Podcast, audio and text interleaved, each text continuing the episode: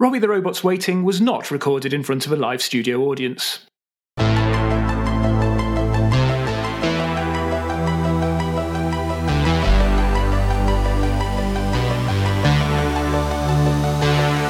feel we've let the side down by not creating our own sitcom theme opening, but nonetheless, we can't not talk about WandaVision, which has just finished airing on Disney Plus.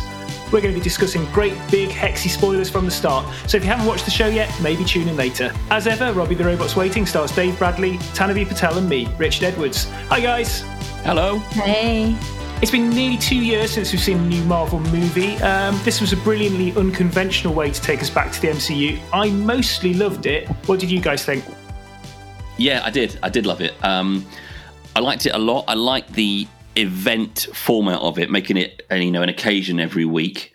Um, and there's there's a lot to, uh, to to to love there. It's kind of I'm reading a lot online about how people feel a little bit maybe uh, dissatisfied with the ending in that it didn't quite meet their expectation. But I think that's really the fans' fault. You know, I don't I don't think Marvel ever promises anything other than a mystery. And and now people are kind of going, oh, why wasn't there more X Men or Fantastic Four or some big revelation? Why didn't why wasn't there a cameo from Doctor Strange? And I want to say, well, you you kind of put all that in your own heads. so mm. take it on its own terms. I really enjoyed it. I'm not sure I entirely agree with you on that though, Dave, because I think Marvel put in so many Easter eggs and so many teases, but some of them just didn't come to anything. Uh, you know, and that mm. really big thing about having uh, Pietro turn up at the door, and it's Evan Peters who played uh, Quicksilver in the X Men movies, and you suddenly think, oh, it's this amazing crossover with the X Men movies. Is this some kind of multiverse? Because we know the multiverse is coming to Marvel. And then when it turns out that it's just the guy who lives next door, who Agnes has imprisoned, who just happens to look like Evan Peters, who played uh, Pietro in the X Men movies, I was like, is that it? You know, I think when you do a tease like that, it's got to come to a little bit more. So I can see why people were disappointed on that level. But you know, mostly I think, and his name's Boner as well. It's just yeah. a Boner joke. Yeah, well, it was just a Beavis and Butthead moment, wasn't it? Yeah, Boner. exactly. I think because they promised a mystery and they kept you thinking and they kept you guessing, and you weren't sure what's going to happen. I think they absolutely delivered on that promise. So because even though if you were expecting more, you didn't know what you were going to get, and and I very much was watching it episode to episode, thinking what's going to happen? What on earth? Mm. what does this mean?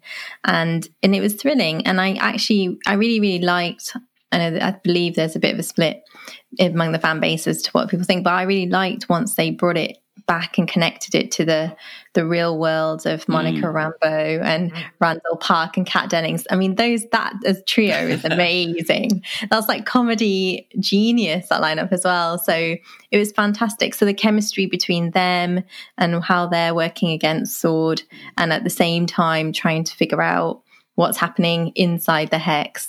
I think that was really, really great how they sort of merged it all together. And then on top of it, you know, you've got Vision kind of finding out on his own. Then you've got um, the boys as well, sort of figuring out what's happening. And then you've got bits and bobs with Agatha, um, who I kind of had an inkling that she was obviously going to be a main character towards the end because she was just so present in the, all the other episodes. It didn't make sense that she just happened to be a neighbor and she had so many more sort of lines than anyone else. So it made sense that she she was the one person who seemed a bit more sentient, wasn't just doing what um yeah it wasn't just doing what Wanda wanted her to do. She seemed to turn up when Wanda needed her or when something was happening. And so it just made sense that she was a bigger player, but I had no idea. And because also I don't know the comics and things like that, I had no idea who she would turn out to be. And I also really liked the fact that they used all sorts of different, like, so even though we were used to seeing them in that um, uh, sitcom uh, situation, we also then got flashbacks and things like that, which I wasn't expecting either.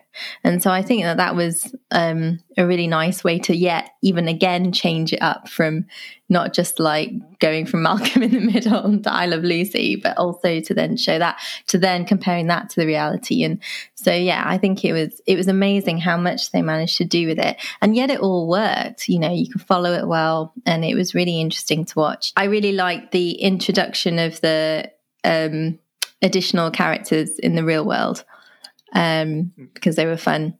I think the one downside for me was the feeling at the end that I was left with, which I guess um, Monica was alluding to as well, is that I didn't really feel sorry for Wanda for the Scarlet Witch in the end. I wasn't sure where I should sit or how I should feel about what had happened because at the end of the day, she had kind of ruined the lives of thousands of people because of her grief.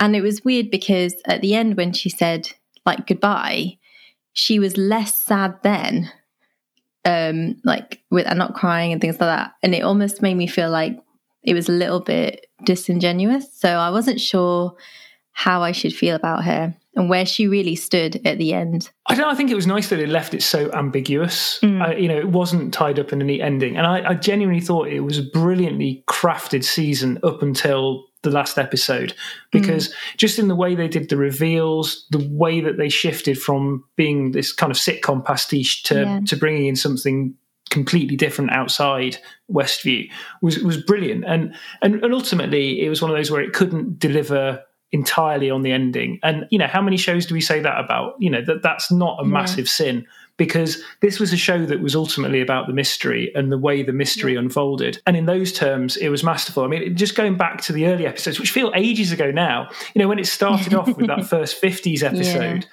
And mm. you know, it is, was actually filmed in front of a live studio audience, and you can see Wanda and Vision both playing up to the audience. It works so well, and and at that stage, it, it is just let's see how many sitcom references we can build in.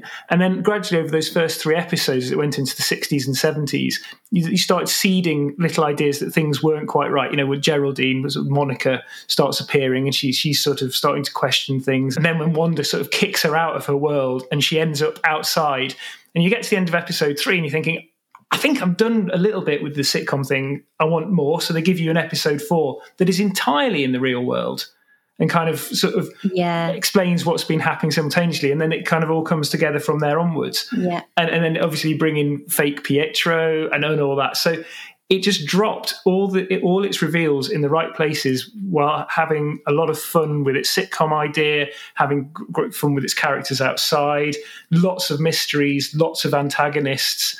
It, it was just a brilliant piece of tv that i guess played on this thing that because it was out every week it was all about being discussed on the internet and just throwing you these little things. Now, and as I just said, I'm not sure that always it worked when they kind of seeded an idea or, or sort of hinted at something in the comics and they just didn't deliver on it at all because it just feels it feels like fan service is not there for the story. But at the same time, there were so many things there that were just clever.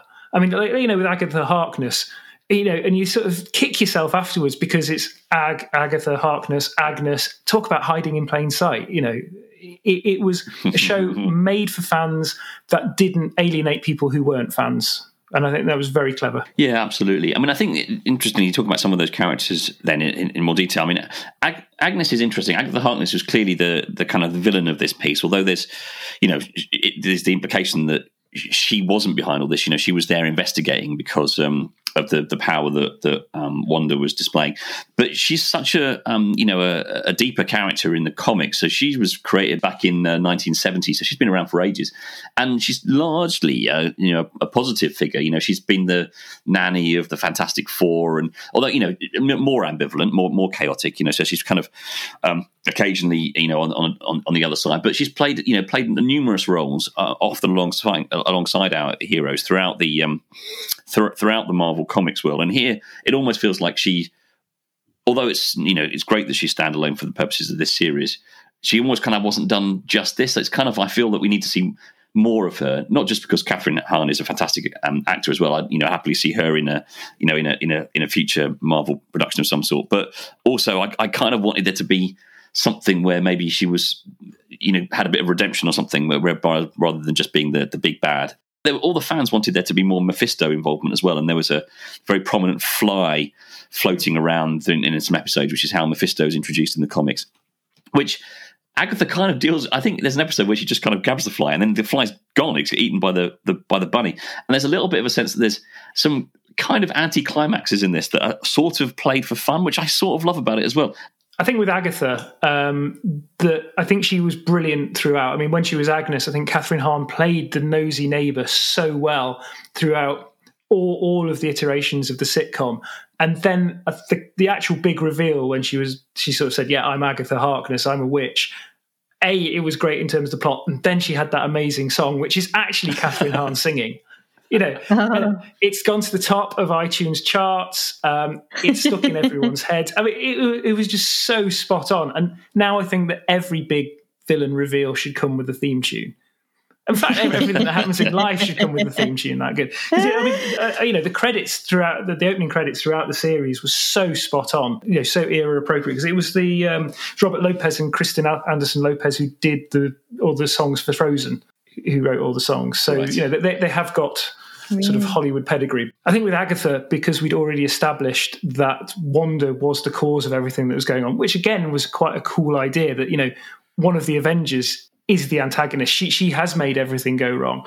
But then then you've got Ag- Agatha come in. It's kind of ambiguous whether she's trying to work it out because she wants to fix it, because she's worried about Wanda, or because she wants the power for herself. You know, is she genuinely evil? And I thought it was a bit of a cop out at the end where mm. it just became, I want your power, Wanda. I'm just the big bad. You know, it, there could have, as Dave said, there yeah. could have been so much more to her. I mean, one of the themes with Agatha was that she, you know she started out as a very powerful but almost Son. innocent witch who was begging other witches to teach her how to use her magic. She seemed evil, and yet at that moment seemed that she wanted to be to learn how to be better.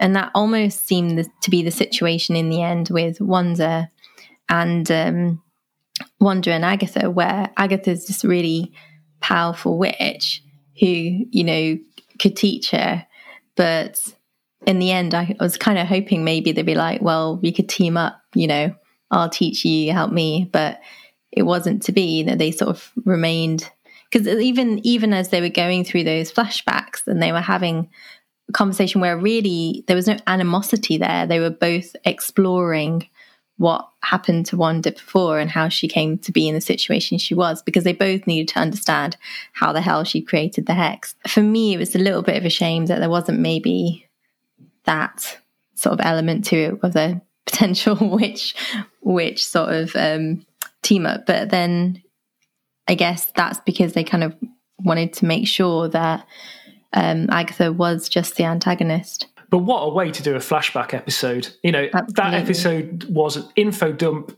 extraordinaire, but it works because it was so in, so intertwined with the plot and what you needed to know, and and the way it went back into you know the plot of the, the Avengers movies that you know where we thought that Wanda had got her powers from the experiments Hydra had done on her with the Mind Stone, mm. but now we mm. know that there was something there all along, and the Mind Stone unleashed something else, and it's the Scarlet Witch, and the Scarlet Witch is almost like this phoenix kind of um, entity that has. I guess almost possessed yeah. her yeah. because yeah, absolutely. it made it more mythical. Because, the, the, fact that her, her role. That, that's it. And actually, you know, Scarlet Witch had never been mentioned in the movies before. You know, this was a nickname that Wanda had had in the comics forever, but she'd never been referred to as Scarlet Witch in the Marvel movies. And there's even a reference at one of the briefings at Sword where. Um, they actually say no she's got no no aliases or nicknames that we know of you know it, so it was really setting yeah. that up and and it kind of almost justifies mm. why she's so powerful and why she was pretty much the only Avenger who could have taken down Thanos. Yeah, absolutely. Yeah. And of course, we've also we saw her in a version of her Scarlet Witch costume when they had the Halloween episode. And of course, the the series at the end delivers her in a in a costume which presumably we'll we'll see in uh, when she returns in the Marvel universe for mm. Doctor Strange, which I thought was great. I mean, it's it really it's also it's a it's like an eight episode long costume reveal as well, and you know, yeah. it's, or an eight episode. It's, a, it's, an origin story. I mean, you know, in, in a way, the, the, it serves the function of of defining that that character in a way that you know an origin story moment within, within a film. One thing I'd like to talk about, if I may, with it in mind that Wanda's going to be back in um, Doctor Strange, um, is how this was quite a horrific show in many respects. And mm. it feels like to me that Marvel is setting up its phase four to have much more of a horror element to it. In fact, the um, Doctor Strange sequel, uh, which is going to be directed by Sam Raimi, of course, a famous horror movie director before he did Spider Man, is has been sort of nicknamed Marvel's first horror film. Um, and if you kind of look at WandaVision, as well as the light-hearted stuff, offset with that was some really, really quite frightening, upsetting stuff. And and there's you know there's moments like it would flip from Vision and Wanda sitting on their sofa watching TV to him being dead and his dead eyes and his head kind of missing. Yeah. And there's there's things like that. And, and, I think in a in a way there are there are moments in WandaVision that are really, really kind of quite spooky and scary. Obviously, there's the the magic, which we've got a sense of magic in the Marvel universe from Doctor Strange before, but clearly it's setting up for a sort of a supernatural uh, take mm-hmm. on the, mm. the, Avengers. I think, whereas before it's kind of always been a scientific kind of um, ex- explanation for superheroes, and and um, and in fact, Rich, you said there about Hydra. We assumed Hydra's experiments gave Wanda and and, uh, and a brother their powers, and even the Asgardians, the gods of Asgard, are really just kind of got alien technology. But this kind of felt like. You know, Doctor Strange took it to a, to a place where where he's the sorcerer supreme and there's magic there, but it felt like a like a one part of that that universe. Um, but this felt like it was bringing in the supernatural and the spiritual and the magic and the undead into this world. Um, yeah. Did you kind of get that sense as well from it? Yeah, and I think as well, just having the Darkhold, the sort of book of evil spells, really from yeah, Agents yeah. of Shield, which is uh, that's the thing. I, because I'm a big fan of Agents of Shield, and, and the that, and when that popped up on screen, I was like, oh wow, that's in the um, that's a big plot point in Agents of Shield getting the Darkhold and the, the dimension that that's from bringing Ghost Rider into the um, into the Agents of Shield. Then at the end, in that post credit sequence where you see Wanda go back to this sort of remote cabin, which I think some people are speculating is Mount Wundagore, which okay. is where in the comics she was born, and it was one of the sources of her powers. Um, that kind of in the back room, she's got the Scarlet Witch sort of absorbing mm. information from from this Darkhold and sort yeah, of yeah. casting spells and you can hear the sort of screams of the two kids you know it, it, is she working out a way to sort of bring them back into real life because in the comics tommy and billy were created i think from shards of mephisto or something and then they kind of ceased yeah, to be but then they were resurrected to become part of the Young Avengers. So it's quite conceivable, I think, that they're going to find a way to bring them back. But I'm wondering if what she's doing there is a little bit dodgy in terms of magic terms, you know, um, mm. going down the, the, dark magic route, and that sort of whether that is what attracts the attention of the Sorcerer Supreme, who's kind of policing it. Um, so, yeah. so or, or alternatively, mm. she's more powerful than Doctor Strange. That's been established here. So maybe she she sort of works with him to, just to help him. I don't know. It'd be interesting to see how, how they kind of tie her in. Yeah, absolutely. And talking of um, post credit sequences, there's a mid credit sequence with um, uh, Monica Rambeau um, and her the newly powered um, uh, Monica Rambeau as Photon, um, and they're well, in the. Um, we don't know she's called Photon yet, though. We don't know she's called Photon. I was going to say that that's a comic, but I'm just dropping a bit of comic, comic yeah, knowledge yeah. bomb there. Yeah, because so Photon um, was her because Photon was her mum's uh, call sign yeah. when she was in the Air Force. So exactly, exactly. But so she, she's in she's in the comics as well. Interesting reference. I don't know whether you spotted this. One of the things that Marvel teases us with throughout uh, WandaVision is the names that are on the um, the cinema in uh, in in Westview. Yeah, yeah for instance, The Incredibles is there, which is of course a superpowered family, and and and that's you know an echo of what's actually happening on screen. But in the last episode, did you notice one of the names there was um, uh, the Tannhauser Gate? So Tannhauser Gate is a is a reference to Blade Runner. Um, the um, Tannhauser was a, a, a, 13th century poet, but Tannhauser Gate is um, the the first reference to that is in Blade Runner. It's the speech by Roy Batty when he's when he's dying. It's you know it's his time to die speech, and um, and and Tan, Tannhauser Gate has subsequently appeared you know, it's referenced a few times in various science fiction things as being, one presumes, some kind of portal in space. But the um, but interesting that that reference there speaks to a number of things. For instance, it's you know it's, it speaks to the idea of an artificial life form reaching the end of its life, which says something about Vision. You know that it's the episode where where Vision uh, is is fighting himself uh, and has to and and the, the Vision that's resurrected Vision uh, giving up his uh, his existence. Uh, and so, t- does Tannhauser Gate speak to that? But equally, does it say something about about space? Because she, the the um, the the, the mid credit sequence is Monica Rambeau being approached by the Skrull inside that theatre, which has Tannhauser Gate on the front, pointing to the sky to go up to to meet Nick, Nick Fury. So is it is it also talking about you know a battle in space? You know that there's there's um, there's a there's a reference there. So I sort of love that there, which is interesting because there's also um, and all the references that I, I, recall being on the cinema were all references to Disney properties. That's nice. That's a nice um, you know, something that won't trouble the intellectual property lawyers. But Tannhauser Gate isn't a Disney property. that, that's just a, that's just a science fiction gag. So, um, Uh, I thought that was uh, that was fun. Well, I think one of the slight issues I had with the final episode was that it kind of got into the Iron Man 2 Avengers Age of Ultron territory, where it got a little bit more obsessed with setting up future stories uh, at the expense of like wrapping up its own story because that last episode rushed through a lot. You know, I think it did the emotional stuff with Wanda and Vision and the boys really nicely, you know, in a way that blockbusters mm. and, and Marvel movies don't always. But you had Hayward, who was the, I guess, the big bad. I mean, who, who was dispensed with so quickly. You know, just just arrested. Have fun and, in prison. Know, and and this was a guy who was shooting at kids, and you know, you think well, yeah. maybe he deserves something a bit more than what happened. And then obviously you had Darcy driving into him and saying "Have fun in prison," and that was the only thing she did in the episode. Yeah, yeah. yeah. What a waste because she'd been so funny throughout, and she'd been one of the stars of the show, and to just sort of bring her in to do that what a waste. And there are a few examples like that. And, and, and I think with Monica in this, she really does very little. She has that moment where she jumps in front of uh, Tommy and Billy to sort of uses her powers to protect them.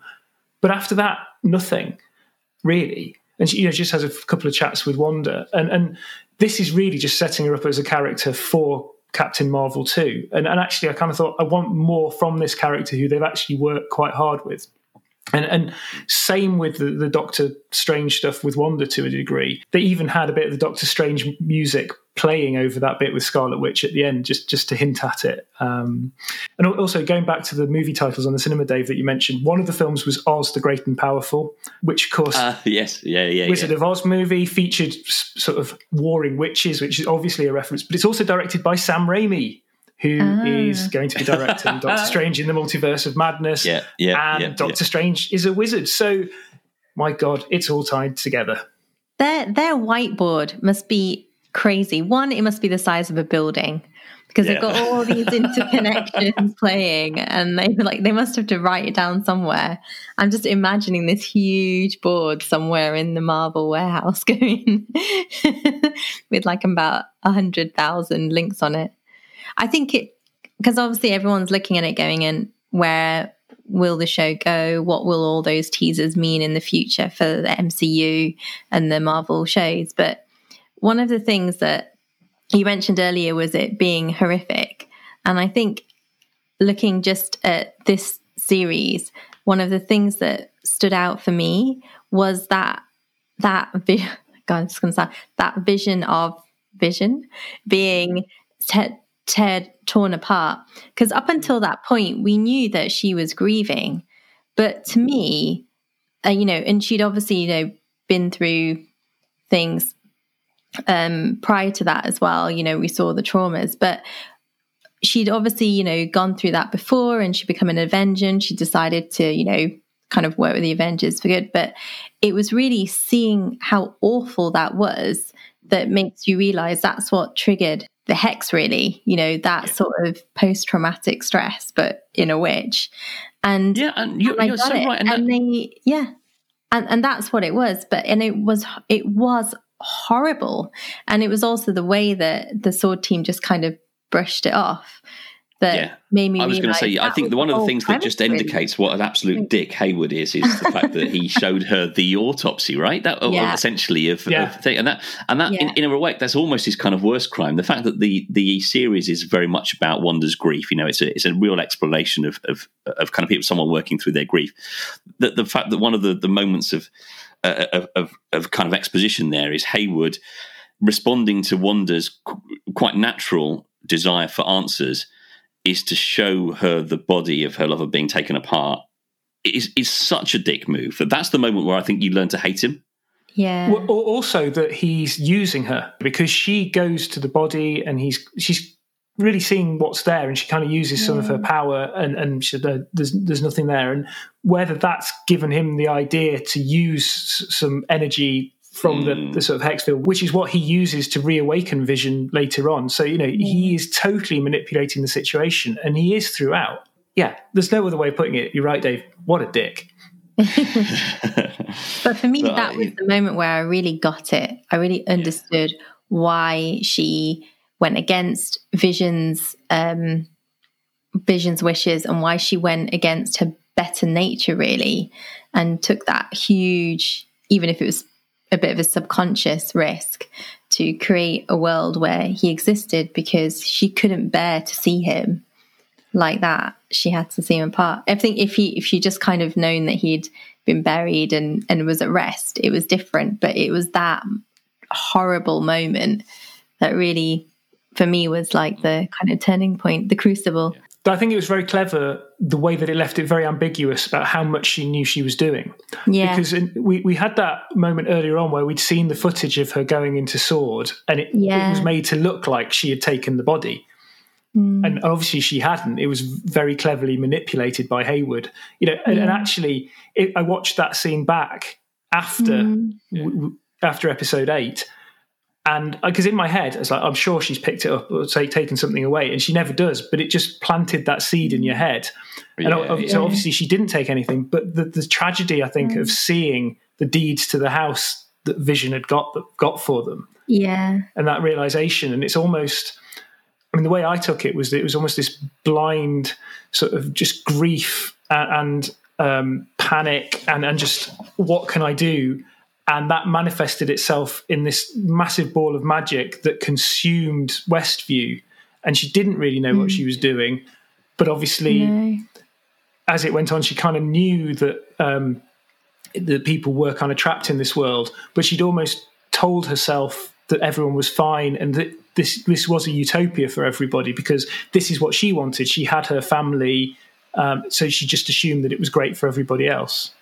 And then you have those moments where people were, t- you know, removed from the the simulation and you hear them saying that you know i'm in immense pain i'm experiencing wanda's nightmares uh, and then again it goes back into that horror movie territory Yeah. Yeah, yeah. And it yeah, also yeah, yeah. makes you realize that even though they're in that world, that she's ex- still experiencing a whole load of pain and nightmares and grief the whole way through. She's acting in this sitcom character, so she's very much playing a role and kind of dismissed her actual conscious emotions as well. Um, so there is definitely detachment from reality in herself.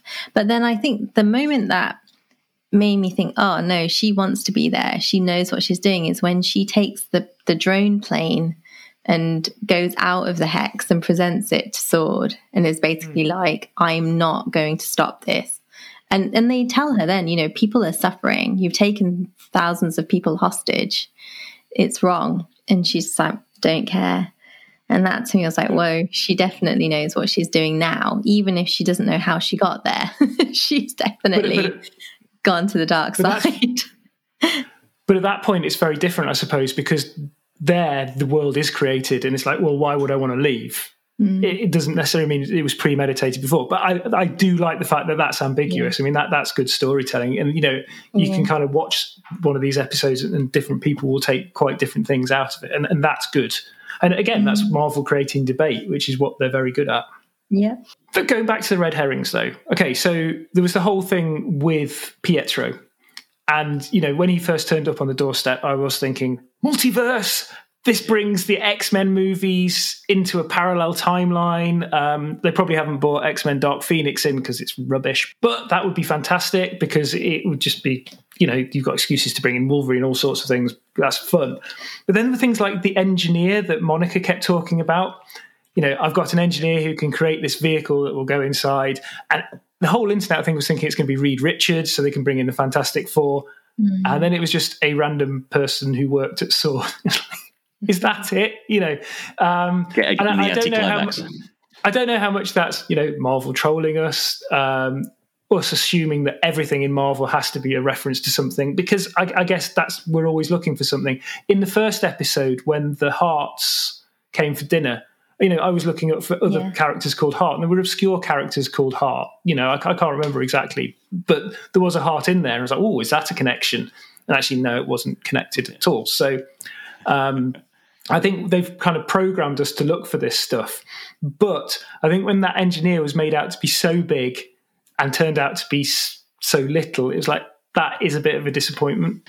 Yeah. Yeah, mm. again, I think a lot of that was in was in our minds, but we were all kind of yeah duped into thinking somehow, talked ourselves into thinking that the references to an engineer or the references to astronauts which come up would be linking to the Fantastic Four or some future story in the Marvel universe. Thing is, it may yet. Marvel, uh, you know, has a track record of taking taking a decade to pay off references to things, yeah. um, and a lot of this this uh, a lot of this series was was uh, was paying off stuff that was told in brief in Age of Ultron years ago. So so maybe, but um, but maybe that's just the you know the flip side of that event TV thing where you know maybe maybe it's the dark side of the uh, the weekly event television where it does give us an opportunity to be excited about something every week, but it also gives us a week to to stoke the fires of our own imagination about what what yeah. Marvel's expecting, you know, and and and that's certainly you're right, Rich. The engineer thing was certainly one of them. I think one of the greatest gifts you can give people is that you know ability to create and imagine. It's something that you know, we often talk about as lacking in the modern world more than it used to be. And it's not just the kids, the little kids, it's the big kids also that need that. So I think if Marvel can help that, that's almost like a gift to humanity to try and get us back to thinking and expecting and hoping for things and seeing. It almost makes a writer out of all of us, doesn't it? And I think as well, I think it's got to be celebrated how much Marvel kind of embraced the sitcom thing. Um, yeah. and that as much as looking for Marvel references, you were looking for sitcom references early on. I think the fact that they went so far down that route was wonderful, especially when they got into the 21st century sitcom, which when we got into the sort of modern family office era with people mm. talking to the camera. And, and sort of really getting inside the character's head, you know, that was the point in the series where you needed to know what Wanda was thinking. Um, you know, okay, we didn't know at the time that it was Agatha uh, who was doing the interviewing. But you know, it, it was just so perfectly timed. Even the reveal was so good. It was such a simple reveal. Like, why on earth is she making all these sitcoms? Oh, because she watched them as a kid. Yeah. It was just such a simple but great. And then it also confirmed like it was I Love Lucy and it was Malcolm in the Middle that you were watching. There are a couple of factual errors there though, because the 90s episode, which riffed very heavily on Malcolm in the Middle, well, Malcolm in the Middle didn't start till 2000. And actually, oh. the, the flashback to Sokovia would have been mm. 1999 in the official Marvel timeline. That's when, right. you know, their parents were killed. And, you know, they had a DVD of Malcolm in the Middle before the show even aired. And, okay, right. I'm going to get really nerdy now. DVD. DVDs came out in 1997, but they didn't really explode until the 21st century. So I reckon that Wanda and Pietro's dad would have been getting these shows on VHS. Now yeah. that would have been one big suitcase. Uh, uh-huh. And yeah, and also I'm sure that most of these shows weren't even released on VHS. So yeah, come on, Marvel, you've done all this other research, you know, you, all these backstories, all these sitcom stuff, but come on, you can't even get your technology right. I think we have to accept the fact that TV release schedules and physical storage medium uh, were different in the Marvel Prime universe than they are in our own. Do you think Tony Stark was involved? I think so. I think the, uh, the the point at which the Marvel universe deviates from our universe uh, is far enough back that uh, that just there's a few years in in the, the creation of DVDs. I stand corrected. I'm just yeah head headcanon. I'm just uh, yeah. See, look at that imagination working, Dave. But I guess it's it speaks to that point that almost everything is explainable in the MCU, no matter how far fetched things seem to be. There's yeah, kind of yeah. a tangent that can link back to some sort of reality or possible exactly. scientific it was magic or time travel, probably exactly. or Agatha. Or Agatha. Or Agatha all along. Do you think they've created a route back for Vision? Because obviously we had the, the sort of new model Vision, yeah. and he's got old Vision's memories. Uh, maybe him and Wanda will find each other again. I mean, it makes sense, doesn't it? I mean, he just flew off at the end. Not even sure what he was thinking. I am Vision, and then left is a bit of an I am Groot. I was like, well, like off you go. so it totally makes sense that he would, with those um, and that's especially if in the end the vision that Wanda created and the vision that um, Hayward had created essentially merged minds, then he would want to find Wanda, wouldn't he? God, that sounds like a tongue twister. He would want to, find, want Wanda, to find Wanda, wouldn't he? Yeah, I think that's the case. I think the White Vision is something of a of a villain in the in the comic books um, because he's kind of you know the um, powerful powerful creature, but without the soul, without and without the Mind Stone. But you know they can do anything, can't they? And and, and I um, and I think certainly there's um, there's scope to him to come back in. But but like we said, you know there's there's also time travel. There's also the quantum realm. There's all the different ways in which the Marvel universe resurrects people all the time. Um, mm-hmm. Um, so who knows? But do you think that they might get entangled in their own strings in a way because everything's so kind of either strongly or very sort of slightly connected to each other even though you know the different universes and the, the sort of different um, sort of mediums by media by which they kind of um, present themselves i wonder whether it's going to start to get really difficult to kind of explain all these different characters working together and at the same time doing separate things.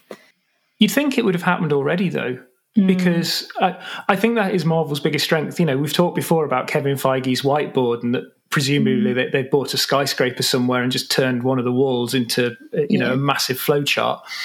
but yep. you know, I, I, think so many other franchises have tried to do this shared universe idea and failed. And I think yeah. one of the reasons that Marvel have got it right is because they're planning it so far ahead. They know what they want to do, and and they must be updating it constantly, and they must be making tweaks here and there. But because there is this grand plan, you know, the exact opposite of what Lucasfilm did with the Star Wars sequel trilogy. It's not like the Last Jedi where you know Rian Johnson sort of threw all these curveballs uh, that they'd never thought about how to resolve, and then J.J. Abrams came in and said, "I didn't really like those curveballs in the first place. I'm not going to deal with them. I'm just going to ignore them." Marvel has never done that you know mm. everything ha- has sort of fit together and you know, even if you compare it to the x-men movies um, you know they contradict each other all the time you know try mm. putting a timeline together yeah. for the x-men movies that they, they go even in the same movie i think they contradict themselves half the time it's it's extraordinary you know so so marvel yeah. just have got that right in a way no one else has well, I also wonder if it's just, you know, the human supercomputer of Kevin Feige that is keeping it all together. Whereas, unlike other shared universes where you've got different directors and different producers coming in and wanting to do their own thing, you've got in Marvel, you've got Kevin Feige at the top, basically kind of going yes or no, and sort of somehow was... with this ridiculous encyclopedia of knowledge inside his head, maybe just somehow managing to keep it all clean if there was an extinction level event like a meteor like in greenland and there was a presidential warning that went out to save people there'd be engineers and doctors and everyone save kevin feige because we need to know what happens next yeah. yeah. yeah i think he's earned his place we interrupt this program because we've said everything we need to about WandaVision right now. Look out for our latest episode coming soon where we'll be talking about the black hole. Thanks for listening, and yes, it was Agatha all along. Please stand by.